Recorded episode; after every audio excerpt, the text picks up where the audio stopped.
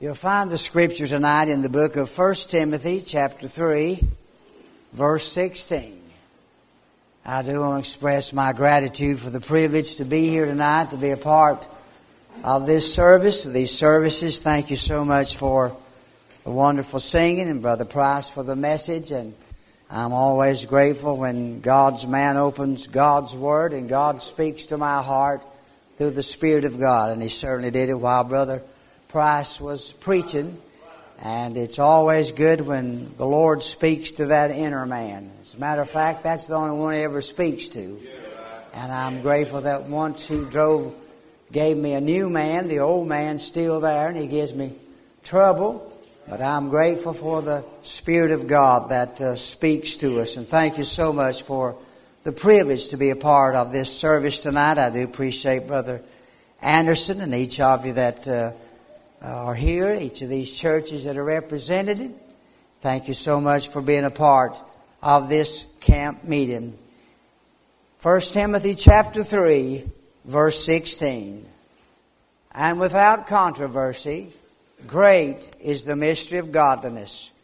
God was manifest in the flesh, justified in the spirit, seen of angels, preached unto the Gentiles, believed on in the world, received up into glory. Let's bow our heads again, please, while we pray. Our Father, I bow in your presence tonight. ask you to forgive me, to cleanse me of every sin, every word, every thought, all about me that's unpleasing to you. I pray that you'll cleanse me of it. Thank you for this day, for the blessings, the mercies of it, for the privilege to be under this tabernacle tonight, for the wonderful songs that have been sung that have uh, in, helped us to focus our attention upon you and to worship. Thank you for this wonderful message, for this dear man of God. I thank you for speaking to my own heart from your word through your servant. Thank you for this church, and I pray your blessings on them and all their labors. Thank you for each church that is represented here tonight. Thank you for each of these dear men of God. And I pray that you'll bless them in their respective places of service. Lord, we've come tonight to hear a word from you, a word from God. And I pray, Lord, now that you will be pleased to touch thy servant. Give me that special anointing. Illuminate my mind and loose my tongue. And may the gospel go forth not in word only, but in power and demonstration of the Holy Ghost with much assurance. Should there be any among us that are strangers to your grace, I pray that this will be the hour of salvation. Lord, for those of us that are saved, help us to draw nigh to Thee, that You may draw nigh to us. And all that You are pleased to accomplish in our hearts in this service, we will give You the praise, the honor, and the glory. In the name of our blessed, blood-stained Redeemer, I pray, Amen. I want to speak to you tonight as we look at this verse, 1 Timothy chapter 3, verse 16, about the mystery of godliness. There are several messages that were on my heart tonight, and of course, it's impossible to preach them all, but this one uh, seems to be preeminent in my heart tonight. The mystery of godliness. The Apostle Paul had just reminded Timothy that the church of God is the pillar and the ground of truth. And he urges on Timothy the necessity to live faithfully among those that, that have been entrusted with the gospel and to go into all the world as our Lord commanded and preach the gospel to every creature. There are at least six mysteries that are given in the New Testament. There is, of course, this mystery before us, the mystery of godliness, without controversy. Great is the mystery of godliness. That is, it's not open for debate. It's not open for discussion. That is in the household of faith. Those of us that are saved in the household of faith believe this. And it is without question or reality. And then there's the mystery of the church. Ephesians 5.32. This is a great mystery. But I speak concerning Christ and the church.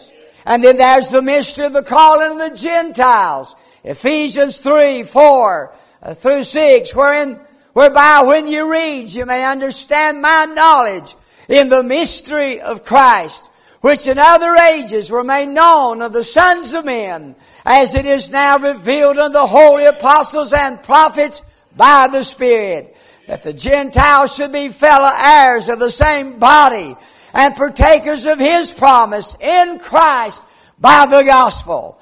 And then there's the mystery of the restoration of Israel. Romans 11, 25, 26.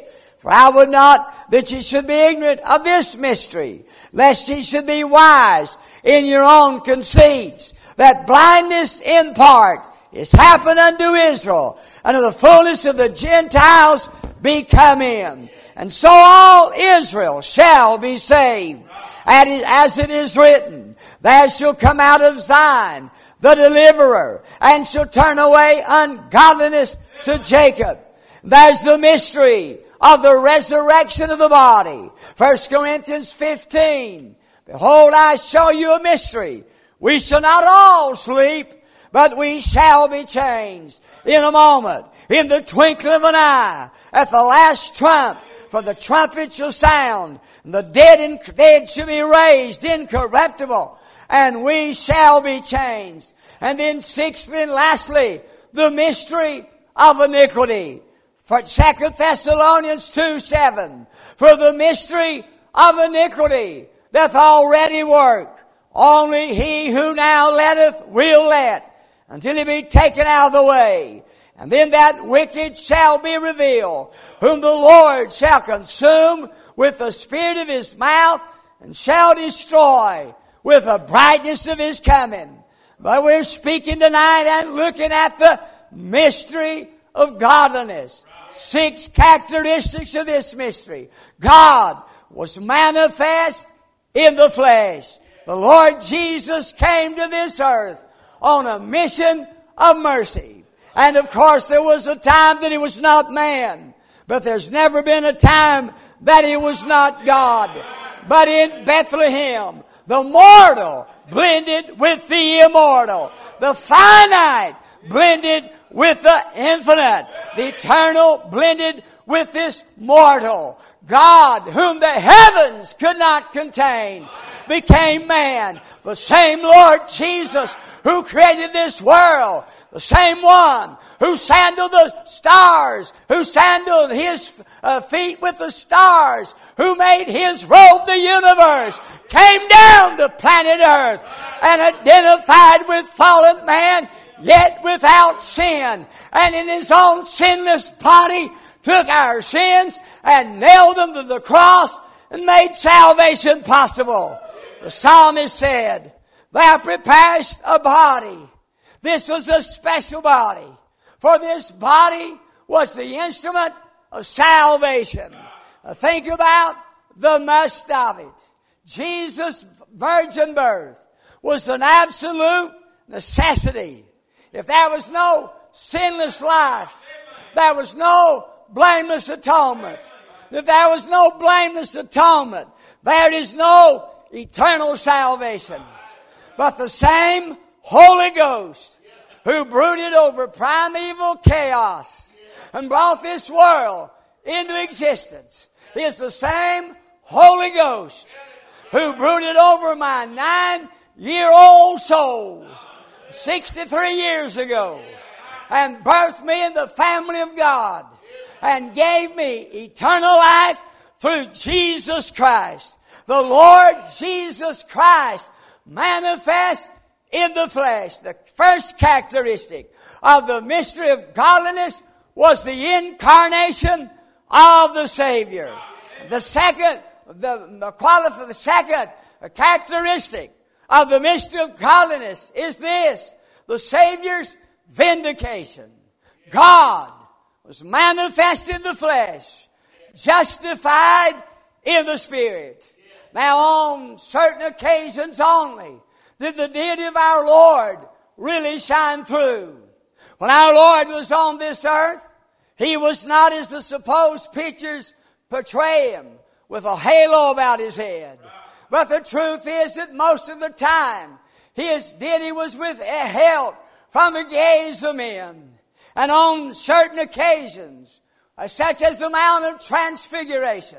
When the Lord was transfigured before Peter and James and John, and his raiment was white as the light, and his face as bright as the sun. And then when he was baptized in the river Jordan, the Holy Ghost descended and lit upon his head. And God spoke out of heaven and said, This is my beloved Son, in whom I'm well pleased. Then the deity of our Lord shine through. Christ was born of the Spirit. At His presence, pain flees, death lives, and the true defense of the gospel is the Holy Spirit of Christ, born of the Spirit. Luke 1 35, the Holy Ghost shall come upon thee the power of the high shall overshadow thee. The same Holy Ghost who convicted me of sin, who birthed me in the kingdom of God, is the same Holy Ghost that brought about the birth of our Lord. He lived in the Spirit. John 3, 34. God giveth not the Spirit by measure unto him. He spoke by the Spirit. John 6, 63. The words I speak unto you, they are spirit and they are life. He worked by the Spirit. 12, Matthew 12, 28. I cast out devils by the Spirit of God. He died by the Spirit of God.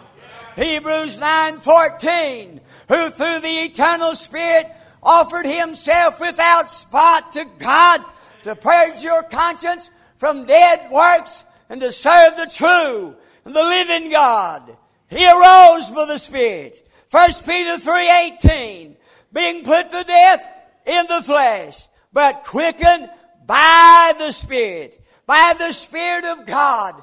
We were made new creatures in Christ Jesus. Uh, then the third qualification, the third uh, evidence of the fact that God was manifest in the flesh was the revelation of the Savior, seen of angels. Now, before Jesus was born in Bethlehem, he was the image of the invisible God. Colossians 1.15 says, and angels could only look on the glory of God. But when Jesus came to Bethlehem, he became visible. God manifest in the flesh the Word was made flesh and dwelt among us. We beheld His glory as the glory of the only begotten of God. The angels attended His creation. Job 38, 7 says, When the morning stars sang together and the sons of God shouted for joy, the angels saw Him create worlds. They saw Him fling the stars out into space. They watched him create the planets and put them in their orbits. They saw all of his creation and they announced his cradle. Now they'd waited patiently, gazing on that mercy seat. Every smoking Jewish sacrifice, every altar.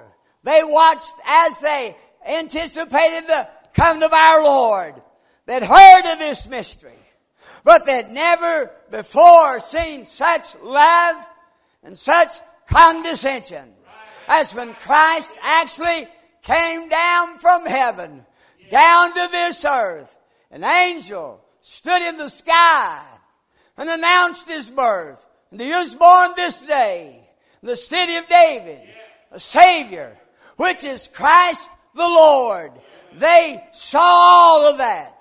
They'd heard the prophet say, and they'd watched the prophet write, Behold, the virgin shall conceive. And they were amazed at that. Whoever heard of a virgin conceiving a child? But Isaiah wrote it just as God gave it verbatim. Now imagine later on, as another scribe later was transcribing the words of Isaiah. He must have looked down at that verse and thought to himself, surely I didn't get that right. I heard that wrong. No virgin has ever conceived and bore a son. But the Holy Ghost said, put it down. Just like Isaiah said, wrote. And hundreds of years have passed and another scribe will look, look at that as well. And say that can't be right. Isaiah must have been getting old. He must have had hardened arteries. Whoever heard of a virgin conceiving and bearing a son, but the Holy Ghost said, put it down. But sure enough, one starlit night, out of the town of Bethlehem, when the beautiful star of Bethlehem was shining so brightly, God's angel announced at this point, this day in the city of David, a Savior, which is Christ the Lord. The angels watched him at his crucifixion and were amazed at his crucifixion. They saw him, the great creator, who made everything out of nothing, who created everything that was created. They saw him bound. They saw him blindfolded. They saw him as the wicked crowd befouled his face with their spit. They saw him beaten with their hard rods. They saw him blooded and bruised. And they watched him until he died on Calvary crying, It is finished. They appeared at the resurrection tomb. Not the angels, the two angels were there. Not to let Jesus out, but to inform the visitors of where he'd gone. And they, they were amazed at all that. They were amazed at his mighty power. They were amazed when God actually became flesh and dwelt among us. But there's one thing that puts them at their wits, at their wits end. There's one thing they just can't get a hold of. They've been studying it, and Brother Scott, they've been trying to grasp it for all these years, thousands of years. But they're no closer to understanding it tonight than they were when they first started their investigation. This thing of whom the prophets wrote about and looked into, and the angels wondered about it, but they still cannot figure it out. What it means to be redeemed by the blood of this one who is manifested in the flesh, justified in the spirit, and seen to themselves the angels. They can't get it. They can't grasp it. And they never will. It's a secret to the ransom of the Lord. It's a secret known only the household of faith. Now sometimes when a dear saint of God dies, you hear songs about there's a brand new angel in the choir. Not unless God creates some more. Because angels are created by God and for God. They're a special order created by the Lord. Saints won't ever become angels. And those of your loved ones and friends that have died in the faith, died in the grace of God, they're not angels. They're saints.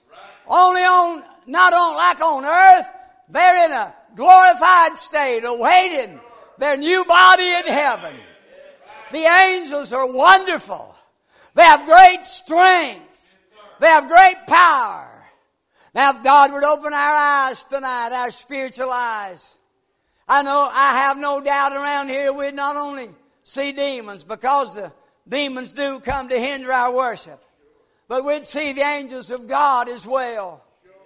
And uh, if we could see the angels tonight, I'm sure every one of us would pass out cold as a cucumber. But the angels are interested in what we're doing. They're interested in the songs we sing when they sing about Him. I don't think they care much about the music that the church sings just like they're singing in the world. But I think they're interested when we sing the songs that's peculiar and special to the saints. About the angels, as great as they are, as strong as they are, will never become, uh, the saints will never become an angel, as great as they are. One angel, we're told on one occasion, one, on one occasion, slew 185,000 Assyrian. members of Sennacherib's army. One angel done that. No grandpa angel could have done that. They have great strength. In their books, they see sunrises and sunsets. And they can be in a place in a moment to investigate it. But with all their intelligence and all their strength, there's one thing that just baffles them. And that is what it means to be redeemed. I'd rather be a saint. I'd rather be saved by grace than to be an angel. The angels have never been able to say what I can say. They've never been able to sing what I can sing. Saved, saved, saved by the blood of the crucified one. His child, and forever I am saved. I'd rather be saved and be a saint of God than to be an angel. There's the proclamation of the Savior. This other fourth characteristic of the mystery of godliness. Preached among the Gentiles. Until Jesus came, nothing was preached to the Gentiles. But all when he came, a light to the Gentiles appeared. There's the marvel of its messengers. The gospel of Christ preached to the Gentiles was a strange thing. Paul, once Saul of Tarsus, a Pharisee of the Pharisees, and at one time the greatest defense to him was the cross of Jesus Christ. But when the Lord saved him, it was his greatest glory. I glory in the cross of Christ our Lord. What an amazing thing it is that God chooses those that is saved by His grace to declare this wonderful gospel. I've been to the place where John Newton pastored several times. Wouldn't it have been a wonderful thing to hear John Newton preach? And wouldn't it have been a wonderful thing to heard him? And I'm sure they must have sung it often. Amazing grace. How sweet the sound. I read once that John Newton boasted that he could curse for two hours straight and never repeat the same word. But when the Lord saved him, amazing grace, how sweet the sound that saved a wretch like me. I once was lost, but now I'm found. I once was blind, but now I see. There's the mystery of its method. Preached unto the Gentiles. What a mystery. What a marvel preaching is. I know that there are those in our day, as have been in every day, who would rather that we choose another method besides preaching. But we didn't choose this method. It pleased God by the foolishness of preaching to save those which believe. Now I know that in some denominations, and I'm ashamed to say that in, in many places called Baptist churches, that the pulpit has been removed. In some churches, there's a pulpit on the left and one on the right, and nothing in either one of them. But it hath pleased God by the foolishness of preaching to save those which believe. That's God's method. We use every means that God gives us to get the gospel out. But the primary method of communicating is the preaching of the word. If it had pleased God, he could have used the little bird to chirp out the gospel message. Brother David, he could have used the patter of the raindrops. But it had pleased God by the foolishness of preaching to save those which believe. And in the providence and the mercy of God, this past week, just last week, I've had the privilege of preaching the gospel 60 years. And I thank God for the glorious privilege. And uh, I remember uh, in my room, the sixth grade, Whitnall School. And uh, that was the year, that was when I began preaching in May. And uh, my, my teacher is a godly lady.